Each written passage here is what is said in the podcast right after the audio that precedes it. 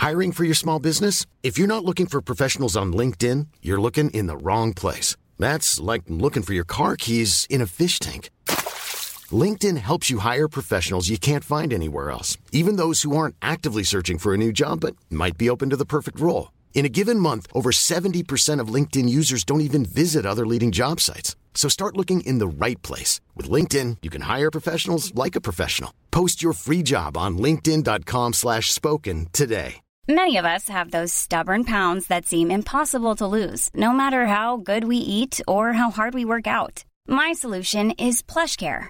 PlushCare is a leading telehealth provider with doctors who are there for you day and night to partner with you in your weight loss journey. They can prescribe FDA-approved weight loss medications like Wegovy and Zepbound for those who qualify. Plus, they accept most insurance plans. To get started, visit plushcare.com slash weight loss. That's plushcare.com slash weight loss.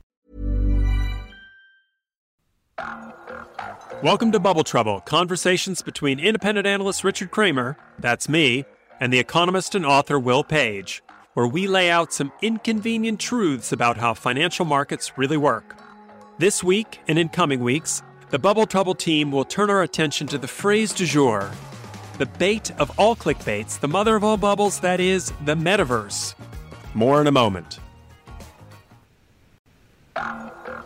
So we welcome to the stage Ernest Lee, and we like to do that thing on Bubble Trouble that we always do with guests, which is we just want to hand you the microphone, Ernest, and just take your own time to explain, you know, who you are, what the company is, what the experience the company is giving to the users of Amaze VR, but most importantly, tell our audience how they can follow your work as well. Well, first off, thank you guys for having me on the show. I'm really looking forward to it. I'm Ernest Lee, our co CEO at Amaze VR, and Amaze VR is a VR concert platform company that brings artists closer to fans than ever before. Um, now, I think when your audiences hear VR, they automatically think of gaming. Um, but what we're building at Amaze is trying to expand that, is trying to make VR mass adopted, to make it appeal to the masses. And actually, what first got me into VR was not a game at all. It was actually a music experience itself. So back in 2015, I had my first VR experience. Uh, it was a one off experience. It was U2 Song for Someone. I saw it on a, a really janky Google Cardboard headset. Uh, I was actually working overseas in Japan at the time, and concerts are my happy place. It's where I find a cathartic release, where I find so much joy. Um, but I hadn't really had the opportunity to see a lot of shows um, while I was overseas. So when I saw U2, uh, and I saw Bono within arm's reach of me, and I was we're sitting in these communal circles, uh, and as the song progressed, we're teleporting across different cultures and societies around the world. I felt this visceral reaction. I felt this connection to humanity, and I knew that um, this technology was really going to change the way that we connect, tell stories, create, and I knew that I needed to be all in. So that was the initial onset of it all. Um, so it actually had nothing to do with gaming at first.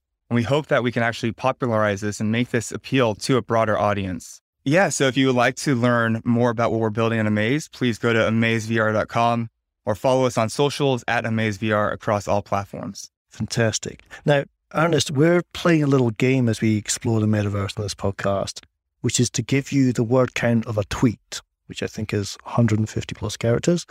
But what in a tweet length comment would you say is a simple statement of what the metaverse is? Yeah, so that's a, a big question. But if I were to attempt to answer that in a tweet, I'd say the metaverse is a digital layer over the physical world that expands our reality.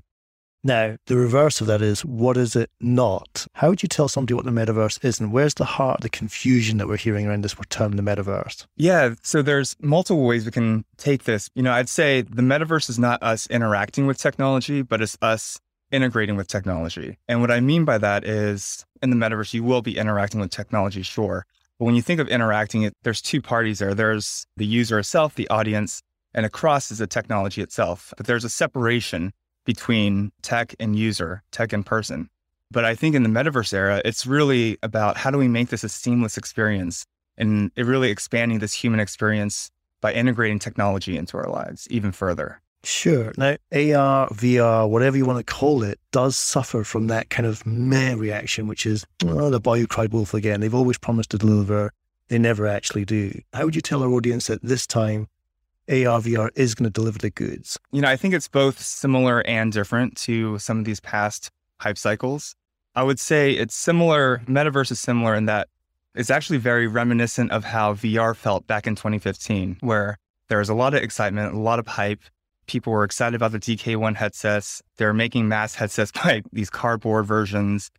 Um, oh, there's a lot of these big tech investments happening.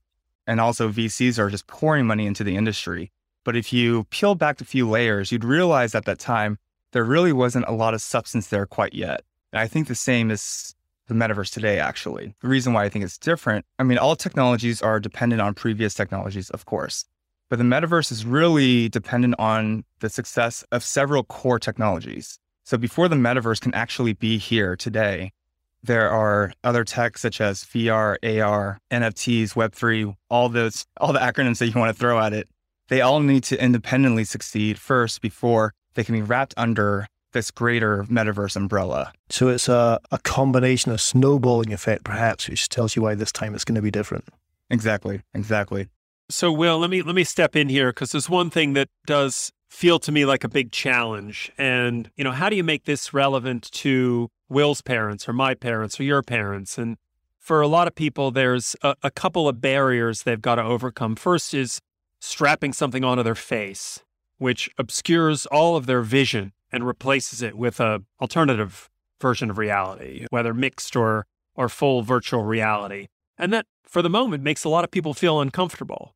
Uh, even when you're watching uh, in the cinema or watching your television, even up close, you still have your peripheral vision. You still have that sense, and you lose that. And I guess the other thing is the getting beyond the experiment phase. So I've seen back to the days of Jaron Lanier or Second Life in video games, you've seen a lot of these experimental virtual worlds that people are happy to imbibe or get themselves into for a period of time.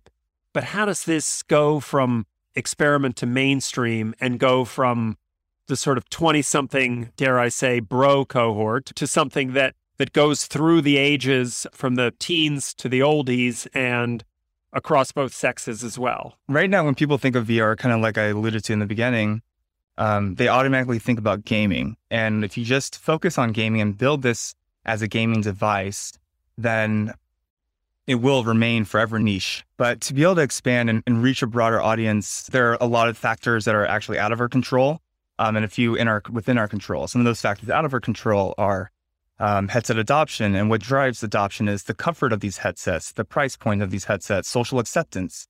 And all of that we believe will be solved in time through these big tech companies. And in terms of social acceptance, that's something that we're solving by making it cool, by working with artists like Megan Thee Stallion, who are trailblazers in their own right, to be able to show people that, hey, there's actually other use cases for this technology. Because as I mentioned before with VR, it's about taking people into places and experiences that aren't possible in reality. So right now that is very that context is very clearly focused on gaming, but we need to expand that outside of just gaming. And that's kind of how we will reach the masses. The other one is, you know, how do you make this relevant not just to teens and, and young people, but to to Will's parents, to my parents, to to generations that otherwise wouldn't be natural fits for the technology? My mind first goes to TikTok, um, just since that's obviously the latest craze of these past few years, uh, which started off as a karaoke app for Gen Z, um, but now you know everyone's on TikTok. Um, so similarly, I think it'll you know start with things that are making it accessible and cool, such as VR concerts. But you know, if people start seeing in the workplace, they start seeing in training. We knew that Walmart's had a big push on using VR to integrate or using VR to train their workforces. Once it starts becoming more pervasive around society and people are using it more on a daily basis and people are more familiar with it and they see in their households, it'll become more accessible to our parents. Now, you mentioned Walmart, which is interesting in terms of an indicator that could take this whole thing mainstream. But I want to wheel back to something Richard said about people potentially feeling a bit uncomfortable with it. And then your reference to Meg Thee Stallion. I mean, you really did have the queues in Austin, Texas. No live band had queues as long as Amaze VR. You really had the queues. You were the hot act of the whole conference. And what we can't do is say to our audience, just go on YouTube and check out the experience because it's a VR experience. So I need you to uh, use the word imagine here, get a paintbrush, and try and tell our listeners what they would experience at a 100 seat capacity Amaze VR concert of Meg Stallion. In a very literal sense, um, what they'll experience is about a 25 minute VR concert experience um, that's comprised of two parts. The first part is this gamified introduction that is welcoming you into the Hottieverse world. Um, so when you go in, you'll be able to see your friends next to you as avatars. You'll be able to compete with them as you collectively unlock the Hottieverse to start the VR concert itself. And also that gamified intro, um, you don't need to know how to play games. You don't need controllers. It's very intuitive, and we wanted to make it accessible for people who have zero experience with VR. And then that transitions into the core of the experience, uh, which is a four song, four world experience where Meg is within arm's reach of you, performing directly for you in these surreal, otherworldly worlds. Uh, since we capture her with our own custom 3D VR cameras, it's 9K plus. The video resolution is, is really quite good and pretty realistic. What's been so satisfying for us is seeing audiences leave the auditorium and they're not talking about what an incredible technologically advanced experience this is or what a great VR experience this is. People are talking about how they made eye contact with Megan, how Megan made them wow. blush, how Megan made them excited it's searing a real memory. So the memory isn't going to a theater and watching something that's across from you and you're separated in a different world. But the memory is that you're actually encountering Meg herself and you're becoming her best friend and going into her worlds uh, for this performance like none other. What grabbed you most, seeing Bono close up live or seeing Meg Thee Stallion close up in VR? Yeah, seeing Meg close up is really an experience like none other. It was uh, it was pretty captivating. But that Bono experience even though I couldn't rewatch that experience, I haven't seen it again because I feel like it would tarnish my memory of that experience just because I know the quality back then was quite terrible. So I don't want to ruin that memory, but that really was a truly um, incredible experience. I've got two more questions to dig into. One is just to help people understand, you know, you've got all the tech giants involved here and whether it's uh, Facebook renaming itself Meta to capitalize on the metaverse, or Google or Microsoft with the HoloLens, or or Apple with whatever they'll do, and Sony. How is it that you guys uh, at a company like Amaze VR, how do you play nicely with all these big tech giants in the sandbox? Are you agnostic to who you work with, or how does how does it work your relationship with these kind of giant companies that are so so dominant in the economy in so many ways? Yeah, so the platform that we're building for VR concerts will be headset agnostic. So we're creating it so that it can actually interoperate with all of these headsets across the board. Because if our dream and our mission is for every artist to have their own VR concert on Amaze someday, uh, we need to make it as accessible as possible. I think what also helps is that we're not focused on building the hardware. We're not focused on building headsets, on building those ecosystems necessarily, but we're just laser focused on building our corner of this VR music metaverse itself. I think the value that we're providing is that we are only creating VR concerts. You know, we at Amaze, we decided to focus purely on music back in 2019 before the pandemic even started. We are really trying to provide that 10x experience, something that is truly differentiated, creating a new category within music for artists to be able to tap into to reach their fan base and broaden their fan base in a completely creative and unique way. I've been covering tech for close to 30 years, and something that I recalled the guys at Nokia, which for a long time was the largest handset vendor in the world, smartphone vendor in the world, and uh, one of the most innovative tech companies in the world, even though it is now largely dearly departed. But the guys at Nokia back when they were just thinking about the smartphones in probably 2005 to 2008 timeframe, they had this concept of Swiss, see what I see. And the idea was you could hold up your phone and live stream what was going on in front of you so that someone else could share in your experience. And I guess that brings the question to my mind how do you think about these music experiences? Are they something that ultimately is meant to be shared? Will and I might go to a music festival and together we get to see a band. It's an event we're going to share together. But I guess when you're filming these concerts, you might not even have an audience there. You're creating this content so it can be shared individually, but not between people. How do you think about building that metaverse if we think about it in terms of something we all participate in together at the same time? Or are you building the kind of individual experience we can all decide to tap into whenever we have free time or whenever we are looking for a bit of entertainment? How do you think about those two poles of what you're trying to accomplish? Yeah, that's that's a great question. So, you know, when you're building for the internet or the web pages, it's it's a very flat screen, the user's on one side, and then you're watching something on a phone, on this display, on a monitor, on TV, what, whatever you, you know can imagine. But when you're creating for the metaverse, the whole value of it is to displace somebody, to teleport something to a new world, and also understanding that music is a communal experience. Music brings people together. So we need to be able to create a virtual place for fans to be able to come together and build community and have meaningful things to do that are all within the music realm. And also, of course, to be able to see shows and share that experience together as well. You know, what you saw at South by, yes, it's a pretty, you know, individual experience, but that's really just the foundation. It's the starting point of everything that we're building. The interactive and social elements that are in the intro are actually the modules that we'll be integrating into the VR concert itself so that you can actually interact with it more. You can actually socialize with people in it. Um, and all those elements will heighten the sense of presence to make that experience even more real and even more memorable. So, with that, I think uh, we're all going to teleport our way to the break. There's a lot to think about in terms of how we're going to fill the rest of the evening now with all the virtual concerts we can dip in and out of and all the various friends we might want to share those experiences with. It's a fascinating concept. We'll come back and talk about it more in the second half with Ernest Lee and Will Page talking about the metaverse on Bubble Trouble.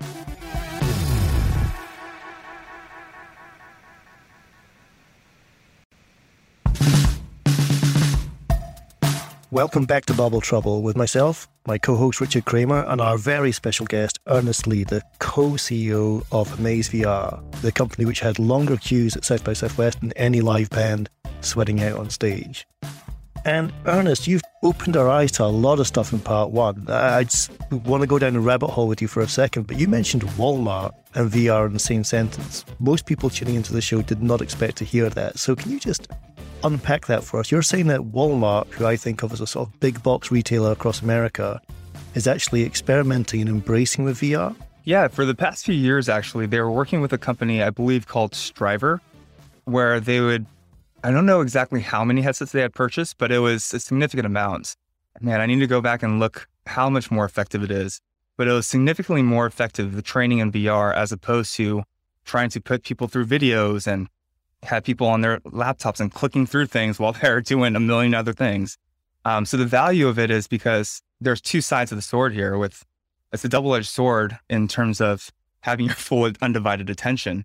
So, yes, it kind of blocks you off from the real world if you're having this experience, but also it blocks you off from the real world. So, you can have your undivided attention to be focused on the training. And using VR, it actually it encourages the user to have to participate, to interact with it, and to have actual consequence in their decisions. With VR, I remember when I wrote the book Tarzan Economics, I have this line is what price is your undivided attention? When attention spans are so short, they're so fickle, there's so many distractions out, out there, the counterfactual VR really appreciates in its currency because now I know I've got you. Now you can't be distracted.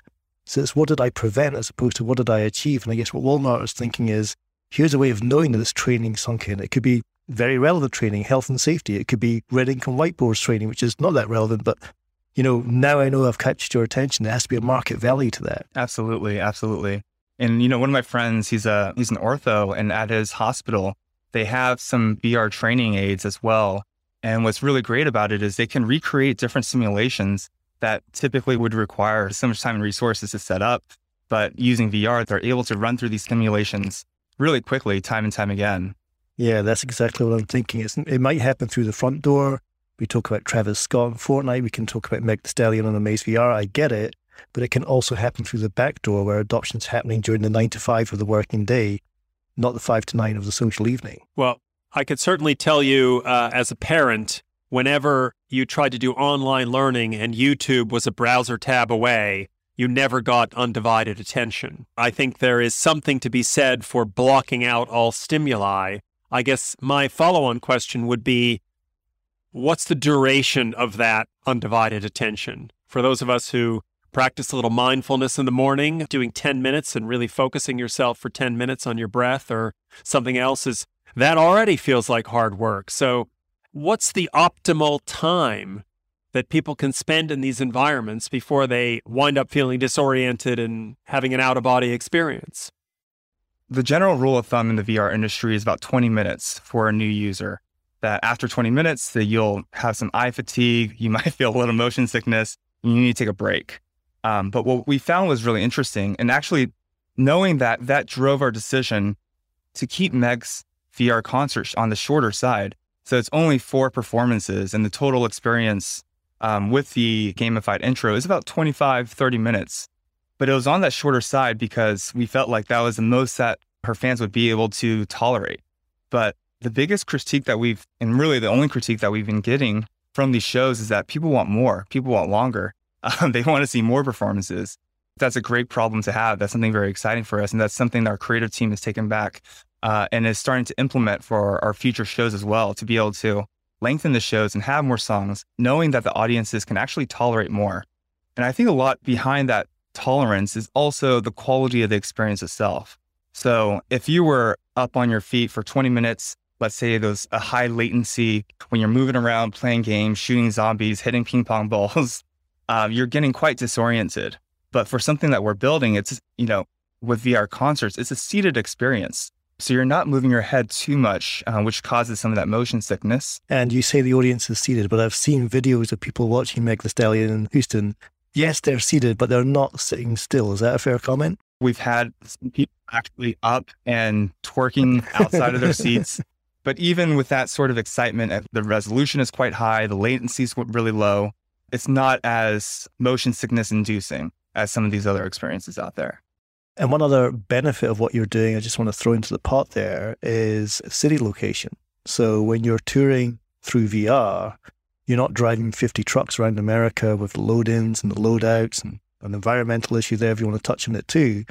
But when I worked on the Billie Eilish live stream of 2020, I was looking at which cities were responding to the concert that she wouldn't normally tour in the first place. I think that's another extension, which is there may be the case that Meg Thee Stallion's got a huge fan base in Vancouver, but she's never been up there to tour. With VR, that becomes much more accessible.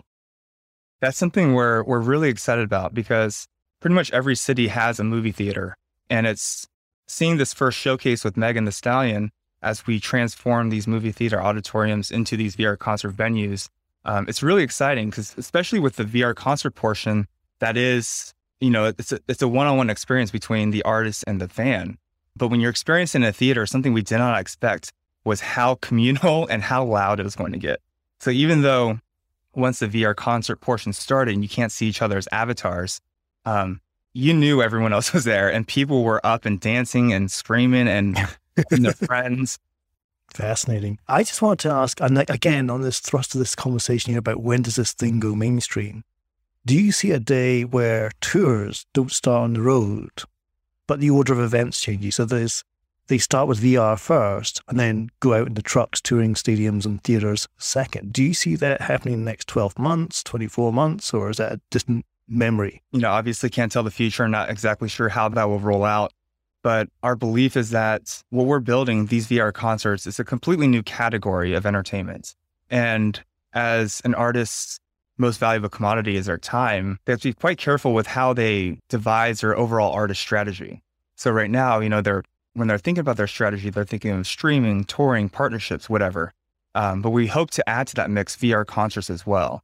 So instead of something that's going to displace tours, displace in-person concerts, we see it as an additive thing, something that's going to be another tool for artists to create um, and to connect with fans, um, and something that can that needs to work harmoniously with other core components within their artist strategy. I presume the same goes for Walmart, whether it be touring with bands or trading within department stores, it's additive to what's already there as well. Exactly. Let me let me ask one other use case that sort of seems to overlap somewhat and comes up a lot in the VR world, which is travel and sort of the ability to experience other places. We all have way more than five senses. I think there's something like 28 uh, that we have a sense of of being in motion, the sense of impending danger, the sense of hot and cold. We have lots of other senses to tap into. And those are obviously a, a really integral part of the sort of travel experience and and being somewhere else. Anywhere we go, the the air and the tastes different, the food tastes different, everything tastes different. How do you think a, a VR concert experience can tap into the venue, the locale? What are ways that, that you can see the technology evolving where you're going to tap into more than just our sight and sound? There's actually a lot of research and work being done in terms of how do we tap into those other senses. So I've seen other startups, they're creating ways to to dispense smells because if you actually smell something, um, it can really transfer you to these different experiences. There are some some haptic motion chair companies that also integrate fans. So let's say you're flying through an experience and you feel that wind against your skin. That heightens that sense of presence. There's the company The Void. Um, they do they're focused on LBEs, location based entertainment, and they did this experience with Star Wars, where you're actually you walk out on this this open elevator and it's over this lava pit, and you actually feel the heat um, as you're descending into that lava pit. And I remember I was with a friend who was carefully tiptoeing, looking over the edge. And I grab my friend from the back, and he jumps as if he was going to fall into the lava pit. I, I remember one of the one of the uh, first HTC Vive demos I saw, probably 2016 or so. Uh, they had this where you were in a spaceship, and they slowly remove panels that you're standing on, and you look down, and you realize the last panel just slid away, and you you do get the sensation that you should be falling through the floor, through space. But let me move on to the last section of, of our Bubble Trouble podcast, where we ask our guests to uh, indulge in a little experimental uh, psychedelia in terms of stuff they look out for. One of the other senses they tap into their smell, and that's smoke signals. So we're going to ask you some of the sort of uh oh moments you see when you hear people talk about new areas like the metaverse or VR, what are the things that make you go, you know, this gets me worried that we're on the cusp of a bubble here? Maybe it's claims that are just wildly overreaching. Maybe it's something about what the technology can or can't do. But what are the kind of things that you want our listeners to be on the lookout for when they hear all this discussion of the metaverse and say, no, that's not really what we're talking about. Let's get back to uh, trying to see our favorite band up close and personal. I think one thing that always throws me off is if I hear people saying that they're building the metaverse. Um, that's that's always a very interesting thing for me to hear because one day the metaverse will be as ubiquitous as the internet, and in that, it's not a single entity that's actually building the metaverse, but it's a collective whole, and it's something that's really a broader concept that will tie together all the technologies of tomorrow, essentially. And then for VR, when I hear people coming to me saying, Hey, Ernest, you gotta, you gotta check this out. This is gonna be the coolest VR experience and you don't even need a headset. I'm like, a VR experience that you don't need a headset. Okay. Um, and it's, you know, I've heard people say, oh yeah, I mean, the world we live in now is a virtual reality. Um, what do we, you know, what actually is real? So when I hear things like that, that also th- throws me for a bit. Yeah, I, we had a previous guest uh, talking about crypto and talking about red pilling. And of course, when you take the red pill in the matrix, you can't go back. Uh, you've gone down one direction. There's no there's no going back. And I guess for some people that might have bought crypto at much higher prices, they might feel like they've swallowed the wrong pill right now. But uh, I guess that VR experience without the headset is just reality. And is there something in between VR, and I know people talk about mixed reality a lot. Do you see a place for an experience which isn't as tech hardware intensive that starts to give people a taste of what they might get in a virtual world without obliging them to fully immerse themselves? Today, there's a pretty clear delineation between VR, which is complete immersion, right? It, it takes you out of your current place and puts you in a completely new world. And then with AR, which is really just these digital layers overlaying the physical world we're in now. And then also reality, which is none of that. But it really is going to be a spectrum someday. And that VR and AR are two ends of the same spectrum. Um, mm-hmm. But before we could even have a single MR headset with, you know, Apple is the worst kept secret in the world that's coming out, you know, in the near future. We can expect that here soon. I think in the future, people will be able to just wear a single headset or glass and eventually maybe even contact lenses. And it will just be a seamless experience from VR to AR, depending on what the moment calls for. Hmm. If you think about that Harry Styles concert that Will went to the other week, you've got the recorded music, which is on Apple Music. You've got Harry Styles doing a live streaming performance for Apple. That'll clearly be recorded. And then what you're saying is you're Amaze VR will take that and create a package, a much richer experience out of it where you can experience Harry Styles as if you're on stage with him in a sort of up close and personal way that is just the next layer of immersion that people are going to go for. Right. Being able to experience the artist closer than than ever before in any kind of show, uh, but also to be able to interact in the space and interact with environments and to be living in these surreal CG worlds that's not possible in reality. Uh, I think that's what's really exciting for artists is that the only limitation is themselves on the creativity itself. You're making me think aloud, Ernest. Bringing it to a wrap there, it's just how many times have you heard fans go to stadium concerts saying, I coughed up $100 to see a dot on horizon? And I guess the way that your company is looking at that remark is very different from the way the tour promoters are looking at that remark, which is you don't need to see a dot on the horizon anymore. We can we can solve that with technology. So there is the, the, the aspect of being there, being there in person, but then there is the downside of you know, 100 bucks for a dot horizon. Is that really good value for money, or is there a better way to experience the art form? Um, this podcast has been an education for me. I think both myself and Richard, the pendulum swings for us between being a cynic on metaverse, being an optimist. And I think you swung us in the optimist direction. I knew that you guys are cracking it with music because I experienced it firsthand. I did not expect to be discussing travel and training. You know, Walmart using VR for training really hit me for six, and to start thinking about adopting it in travel. So maybe the adoption comes through the back door as opposed to the front door, but it's it's coming. That's the thing that we're helping the audience prepare for.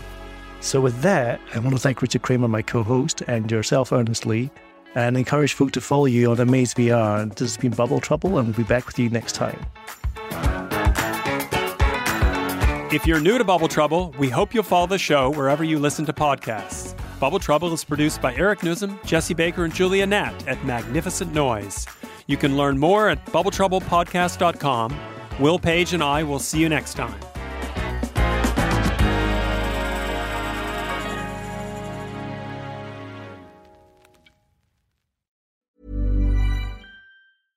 Hello, this is Danny Pellegrino, host of the Everything Iconic podcast, and I'm here to tell you all about Splash Refresher because hydration is mandatory but boring is not. Now, I love my water, but if I don't spice it up, I'm not going to finish what I took out of the fridge. That's why I love my Splash Refresher, which is flavorful, delicious, bright, hydrating, and zero calories. The wild berry flavor is my fave. No, wait, is the pineapple mango flavor my fave? You know what? All five craveable Splash Refresher flavors are my fave because they're so delicious. So get hydrated and enjoy it with Splash Refresher. ACAST powers the world's best podcasts. Here's a show that we recommend. The Real Housewives is a guilty pleasure for most, but if you're looking to not feel guilty about that pleasure, tune in to Everything Iconic with me, Danny Pellegrino, where I break down all the messy moments and behind the scenes antics of Bravo's popular franchise. And on Everything Iconic, I also interview celebrity guests like Kelly Ripa, Keke Palmer, Drew Barrymore, Cameron Diaz, and more about their guilty pleasures, their past work, and so much more. So if you're pop culture obsessed and find yourself watching way too much reality TV like me, tune in to Everything Iconic with Danny Pellegrino wherever you listen to podcasts. ACAST helps creators launch, grow, and monetize their podcasts everywhere. ACAST.com.